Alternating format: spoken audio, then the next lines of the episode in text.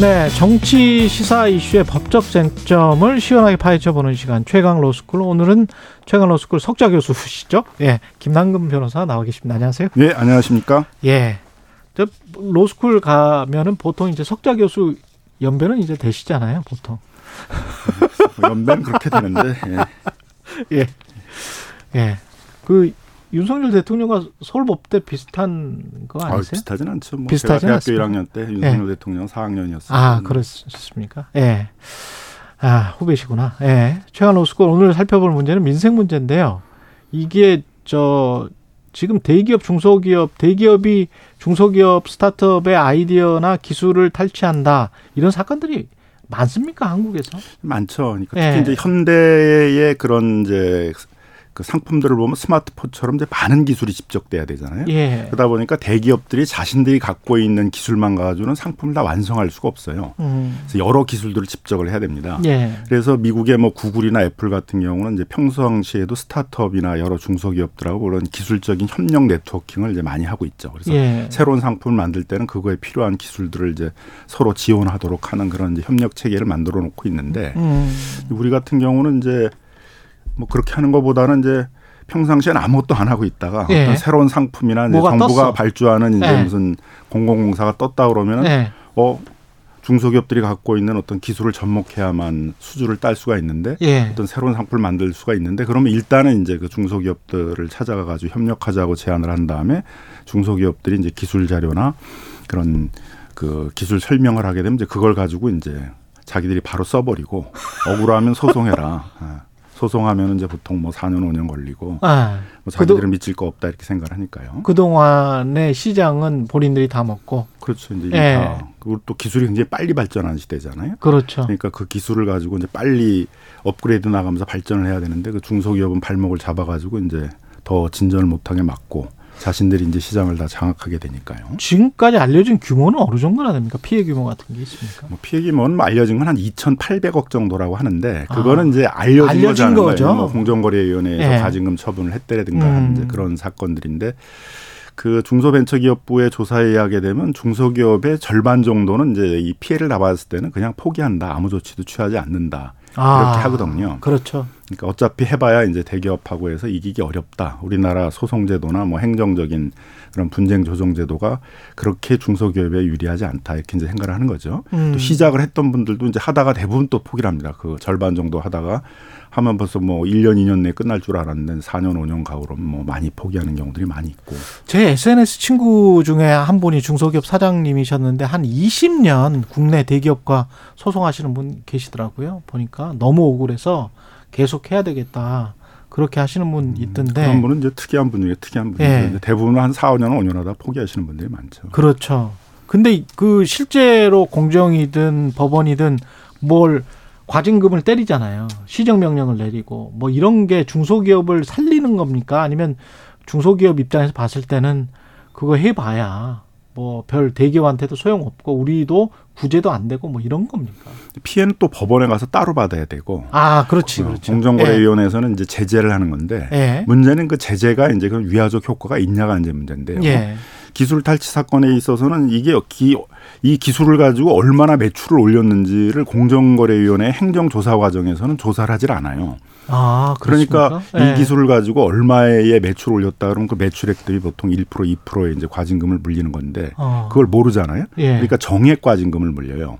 근데 정액 과징금이라는 게 이억 삼억이거든요. 많아야 구억이에요, 뭐. 대기업 입장에서는 대기업 뭐. 입장에서는 그냥 주고서는 기술을 네. 탈취하는 게 낫지 아무런 제재 효과 없다는 거죠. 그러네. 그리고 또 법원에 가서 이제 소송을 해서 피해 구제를 받으려면 공정거래위원회에서 조사한 자료를 법원에 보내줘야 돼요. 음. 본인 침해한 대기업 쪽에 그 침해한 사실들이 다 있지 중소기업들을 피해를 입은 쪽은 침해한 사실에 대한 증거가 없잖아요. 예. 그럼 공정위가 조사한 자료를 가지고 해야 되는데.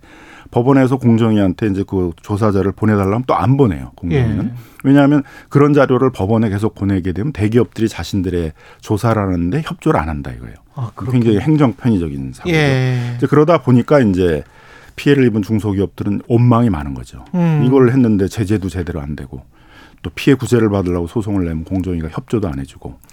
중소기업 입장에서 속 터지는 사례들 같은 것도 많이 있을 것 같은데 어떤 것들이 있나요? 뭐 크게 이제 뭐 기술 탈취와 기술 편취 뭐 이렇게 얘기를 합니다. 기술 탈취, 기술 편취. 탈취라는 건 이제 알면서 뺏기는 거죠. 보통 알면서 이제 하도급 거래죠. 예. 뭐 예를 들면은 이천이십일 년에 이제 제재를 과징금 처벌을 받은 대우조선해양 사건 같은 경우에는 예. 계속 납품하는 업체한테 그 제작 도면을 갖고 와라.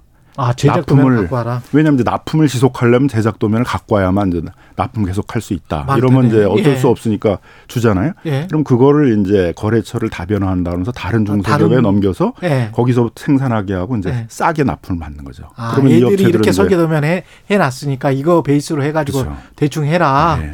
뭐 조선 삼 사는 이제 대부분 그런 사건이 한 번씩 다 걸렸던 이제 경험이 있었던 것 같아요. 아. 이제 그런 게 이제 탈취라고 하죠. 탈취. 하도, 네. 하도급 거래에서 많고. 예. 그 다음에는 이제 편취라고 그러는 거는 최근에 이제 문제가 됐던 게 뭐 알고케어하고 롯데헬스케어 사건인데. 예. 그 롯데헬스케어에서 이제 자기들이 그 영양제를 개인의 건강에 맞춰 가지고 이렇게 맞춤형으로 영양제를 그 공급하는 오. 그런 이제 기술을 스타트업 기업 기업이 만들었는데 아 나는 비타민 D가 부족해 그러면 비타민 D를 하고 그렇죠 이제 고 자기 건강 검진을 맞은 걸 하게 되면 거기에 예. 맞는 이제 영양제를 이렇게 예. 하루에 얼마씩 이렇게 먹도록 하는데 예. 그런 걸 만든 건데 꽤 이제 상품성이 있다 생각했던 모양이에요. 예. 그래서 와가지고 이제 기술 설명을 해라, 뭐 자료를 갖고 와라 이제 이렇게 음. 한 다음에 같이 협력 사업이 안 됐어요. 그랬더니 예. 이제 자신들이 그 사업을 진출을 해가지고 이제 이런 건 이제 편치죠. 몰래 몰래 그냥 가져가 버린 거예요. 그래서 나중에는 이제 이게 어느 정도는 드러나서 결국 이제 서로 합의하고 예. 그 롯데에서는 이제 그 사업에는 진출하지 않고 사업에 철수하기로 이제 이렇게 음. 한 상태고요. 서로간에 그거는 협의가 그렇죠. 잘 된 거네요. 그다음에 네. 이제 그 공공 발주에서도 이런 많이 문제가 많이 생겨요. 공공 발주, 뭐 발전이라든가 국방이라든가 이런 데들은 이제 많은 기술이 집약돼야 되니까. 예. 그럼 대기업들이 다 완전 완결된 기술을 못 갖고 있잖아요. 중소기업과 음. 협력해서 가야 되는데. 예. 그럼 와가지고 이제 어. 이 공공 발주 우리가 받아야 되는데 그 기술 협력하자. 그런 다음에 기술 설명을 해라. 기술 자료를 다 이렇게. 보내달라. 그런 예. 다음에 이제 우리가 이 수주를 따면 같이 이제 하는 거다. 그런 다음에 그걸 막상 따내고서는 이제 그 업체한테는 이제 가격 경쟁을 해야 된다. 그리고 자기들하고 이제 어. 특수관계 있는 업체한테 또 그걸 다 넘겨가지고 거기가 이제 식이구나. 하도록 하는 그런 방식을 이제 취한 거죠. 그러니까 기술 탈취나 기술 편취를 당하는 중소기업은 그러면 어디를 찾아가야 됩니까? 무조건 소송을 하기 전에 뭔가 구제받을 수 있는 길이 있어요? 이제 무조건 소송을 하면 이제 안 되는 게 예. 소송을 하면 법원은 어 이제 민사소송의 원칙에 의해서 그 침해 당했다는 입증자를 내봐라. 아, 그렇죠. 그런데 입증자를 하나도 없잖아요. 예. 왜냐하면 침해는 저쪽이 했으니까 음. 침해했다는 자료는 다 대기업들이 갖고 있단 말이에요. 음. 그러면 이제 소송제도에서 미국 같은 경우는 소위 이제 디스커버리 제도, 증거개시제도라는 게 있어가지고 소송을 시작하기 전에 예. 그 증거를 내놓으라라는 이제 그런 요구를 하게 되면 이제 그 증거가 있냐, 증거를 왜 안 내놓느냐 그 절차를 받거든요. 아. 그 증거를 안 내놓게 되게 되면 이제 형사처벌도 받고 아. 그 증거가 있다는 걸 알면서도 변호사가 그걸 내놓는데 협력하지 않으면 그 변호사가 또 징계를 받을 수도 있고. 그렇군요. 그다음에 있는데도 안 내놓으면 이제 아예 그 대기업에 불, 불합리하지만 이제 불리한 판결을 내리는 그런 제도들이 있어서. 본소송하기 전에 디스커버리 그렇죠. 제도 같은 게 있네. 그렇죠. 예. 그래서 이제 증거자료가 대부분 다 나오게 돼요. 예. 그럼 증거자료가 나오면 대부분 이제 거기서 대기업이 이제 협의를 하게 되는 합의를 해가지고 이제 네. 끝내죠. 왜냐하면 본안 소송에 나가면 그건 다 배심 소송이기 때문에 그러니까 천문학적으로 물려는. 그다음에 이제 징벌적 손해배상이 그렇죠. 기다리고 있잖아요. 그런데 예. 다 뻔한 그 기술 탈취하고 그랬는데도 무용하게 소송을 질질 끌면서 우리나라처럼 뭐 사 년 오 년 끌고 가게 되면 이제 뭐 백 배 손해배상 이렇게 이제 판결을 한단 말이에요. 백 배 손해배상. 그럼 잘못하면 이제 문을 닫을 수도 있잖아요. 그러니까 그 대기업들은 보통 증거 개시도 끝날 때쯤은 대부분 다 합의를 한다는 거죠. 아. 그래서 오히려 일찍 끝나는 거예요, 분쟁이. 그렇군요. 근데 우리는 이제 그런 게 없으니까 예. 결국은 행정기관이 조사를 하게 한 다음에 그 행정기관이 조사를 한 자료를 가지고 소송을 할 수밖에 없는데 예. 그래서 이제 공정거래위원회에 신고를 하거나 예. 특허청에 신고를 하거나 이제 중소벤처부에 신고를 하게 되는데 예. 문제는 이제 공정거래위원회 중소벤처부에 있는 조사관들은 대형 로펌에서 와가지고 아, 이 기술과 이 기술은 다른 거예요. 어차피 법원에 가가지고 전문적인 감정하자는 모르는 거예요. 이런 얘기를 하게 되면 이제 다 두 손을 들게 되거든요. 아, 기술 전문가가 아니니까. 그렇겠습니다. 그래서 이제 문재인 정부 초에는 범정부 티에프를 만들어서 음. 그런 사건이 있으면 다 이렇게 특허청에 자문을 해서 예. 특허청의 자문위원회가 이제 이 기술은 그 중소기업이 개발한 기, 그 기술에서 나온 거다. 음. 기술 전문가들은 알 수가 있잖아요. 그렇죠. 그래서 그런 자문들을 해주면 이제 그걸 갖고 조사를 했어요. 예. 그래서 이게 상당히 많은 행정력이 좀 동원이 돼야만 그 실효적인 조사가 가능한 이제 그런 그러네요. 시스템이거든요. 예. 근데 요즘은 이제 잘 그런 게 작동이 안 되고 있는 것 같아요. 어. 그리고 이제 또 자신이 없는 조사관들은 이제 중소기업가들한테 뭐 이런 거 해봐야 사 년 오 년 가기도 하고. 예. 뭐 현실이 그렇습니다. 하는데 이제 빨리 포기하시는 게 낫지 않아요? 막 이렇게 이제 하면 또 못을 박는 거죠. 속 터지지. 인생을 들여서 어떤 기술을 만들었는데. 그게 전부잖아요. 중소기업 입장에서는 그 기술이 전부고 자기의 인생인데 그걸 뭐 어차피 안 되는 거니까 쉽게 포기하라 또 이런 얘기들을 하게 되면 이제 중소기업가들 입장에서는 이제 한이 맺히게 되는 거죠. 그러면 그렇게 해서 어렵게 어렵게 뭔가를 그래도 어, 그 정부 기관 비슷한 곳에서 이렇게 확정을 받아줬어요. 근데 법 소송으로 가면 쉽게 이길 수 있습니까? 아니면은 이게 자금의 문제 때문에 유전 무죄 무전 유죄라고 하지 않습니까? 그러니까 이제 이 소송을 이제 시작을 하면 예. 법원은 그냥 일반 민사 소송이다 이것도 뭐 이런 원칙에서 해야 된다 그러면서 일단은 피해를 입은 중소기업 보고 피해 받은 사실을 다 증거자를 내놔라. 또 그거에 대해서 손해 입증을 하라. 근데 손해는 이제 저쪽이 얻은 이익을 손해로 추정하도록 돼 있거든요. 중소기업이 다 입증해야 돼요. 그것까지 전부 다. 그렇죠. 근데 그거 어렵잖아요. 그리고 불가능하잖아요. 그죠? 음. 그래서 이제 그 대기업들이 갖고 있는 그 침해를 했다라는 증거자료나 아니면 손해에 관한 증거자료들을 이제 제출하도록 하는 제도가 이제 특허법에 있는데 예. 그렇게 하면은 전부 대기업들은 이제 다 영업비밀이다, 못 내놓는다 이렇게 이제 얘기를 해요. 그렇겠죠. 그러면 이제 인카메라 제도라고 그래가지고 다른 예. 나라에서는 다 그럼 내놔라 일단 법원에. 그럼 어. 법원이 일단 보고 그 중에 이제 영업비밀이라 해도 이 재판에 꼭 필요한 게 있을 수 있잖아요. 그런 그렇죠. 거에 대해서는 뭐 열람을 하게 하거나 중소기업 음. 측 변호사가 음. 아니면 이제 그걸 일부 제한적으로 복사를 하게 하거나 이걸 해야 되는데 예. 문제는 하나하나 전부 영업비밀이라고 주장하고 나온다는 거죠. 대기업들이. 네. 그러면 어떨 때는 한 이백 개 되는 증거 서류에 대해서 하나씩 하나씩 다 심사를 해야 되니까 법원 입장에서는 이백 개의 재판을 해야 되는 상황이 되는 거거든요. 그러니까 이게 참. 너무 이제 이 소송 제도가 우리가 후진적이다 이거죠. 이런 음. 기술 침해 같은 현대형 소송에 있어서. 예. 그래서 우리나라의 대기업들도 우리나라에서 안 해요. 엘지 솔루션이 이제 네. 그 에스케이 이노베이션을 상대로 해가지고 배터리 기술 이제 아, 그 도용했다고 했다고 할 때 우리나라에서 안 하잖아요. 둘 다 한국 기업인데 미국 가서 하잖아요. 그죠? 한국에서 해봐야 소용없다. 아. 그런 거를 이제 다 알고 있거든요. 그래서 예. 미국에 가서 하니까 해결이 됐잖아요. 그래서 우리나라 중소기업들도 좀 자금 여력이나 이런 데가 있는 데들은 이제 다 미국 가서 하려고 그러죠.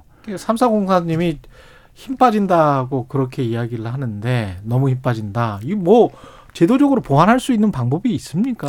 그래서 이제 문재인 정부 예. 초에서는 그런 범정부 티에프를 구성해서 뭐 특허청, 중기부, 그 공정위 이런 데가 협력 체계로 음. 이제 이걸 조사하도록 했고, 예. 그래서 공정위가 그 전에는 한 건도 이걸 조사한 적이 없었었는데 예. 기술유용팀이라는 이제 그런 전문 부서를 만들고 거기서 이제 한 백이십 건 정도를 조사를 하고 뭐 이십 건 정도 과징금 처분도 하고 그런 이제 행정력들을 좀 발전시켜 오고 있거든요. 예.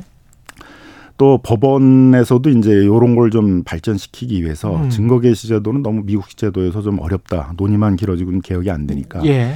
독일식의 이제 전문가 조사제도. 아. 독일은 이제 판사가 기술 전문가가 아니잖아요. 그렇죠. 그래서 기술 전문가를 이 재판을 담당하는 이제 전문인으로 법원이 임명을 하고 예. 그럼 그 전문인이 이제 자료를 조사를 하는 거예요. 그래서 전문인이 이제 조사를 하고 그 조사 보고서도 법원만 내니까 영업 비밀이라는 이유로 자료를 안 내놓고 그럴 수가 없는 거죠. 그래서 그런 협력 방식을 통해 가지고 이제 실체 진실을 밝혀내는 그런 제도도 있는데 그 법안들은 이미 다 나와 있어요. 아 법안이 나와 있습니까? 예, 그러니까 예. 그것도 이제 판사 출신의 이제 국회의원이 발의를 음. 했는데 뭐 우리나라 재판제도 현실에서 이제 미국식을 받아들이는 게 쉽지 않으니까 음. 그 우리의 익숙한 대륙법계 국가인 이제 독일식의 그런 제도를 받아들이자 해서 법안이 그렇군요. 나와 있어서 예. 그런 것들을 이번 정기국회에 이제 꼭 처리를 해줘야 되는 거죠 국회가. 그래서 하. 어떻게 대기업들도 우리 법원을 못 믿겠다 그러면 이제 뭔가 해결하려고 해야 되잖아요. 미국 법원에 가서 해. 예. 그러니까 해결하려고 노력을 해야 되는데 예. 법원도 해결을 안 하고 국회도 해결을 안 하고. 그러니까 이제 이렇게 이제 아, 힘 빠진다 진짜 우리나라는 안 되는 나라인가 봐 이제 이런 분위기가 만들어지는 거예요. 중소기업들은 좌절하고 좌절하게 되는 거죠. 그리고 정부나 대통령은 노력하라 뭐 이러면 된다 뭐 이렇게 음. 이야기를 하면 노력을 해봐야 다 뺏긴다, 다 뺏긴다 이렇게 안 되는 거죠. 그래서 이제 법원도 좀 법원 행정적 차원에서 이런 재판 제도를 좀 개선하려고 노력을 해줘야 되고 국회도 이런 법안들을 빨리 이번 정국에 처리해줘야 되는 겁니다. 예, 디테일을 잘 봐야 되겠습니다. 여기까지 말씀 듣겠습니다. 최장 최강 로스쿨 김남근 변호사였습니다. 고맙습니다. 예, 감사합니다. 예.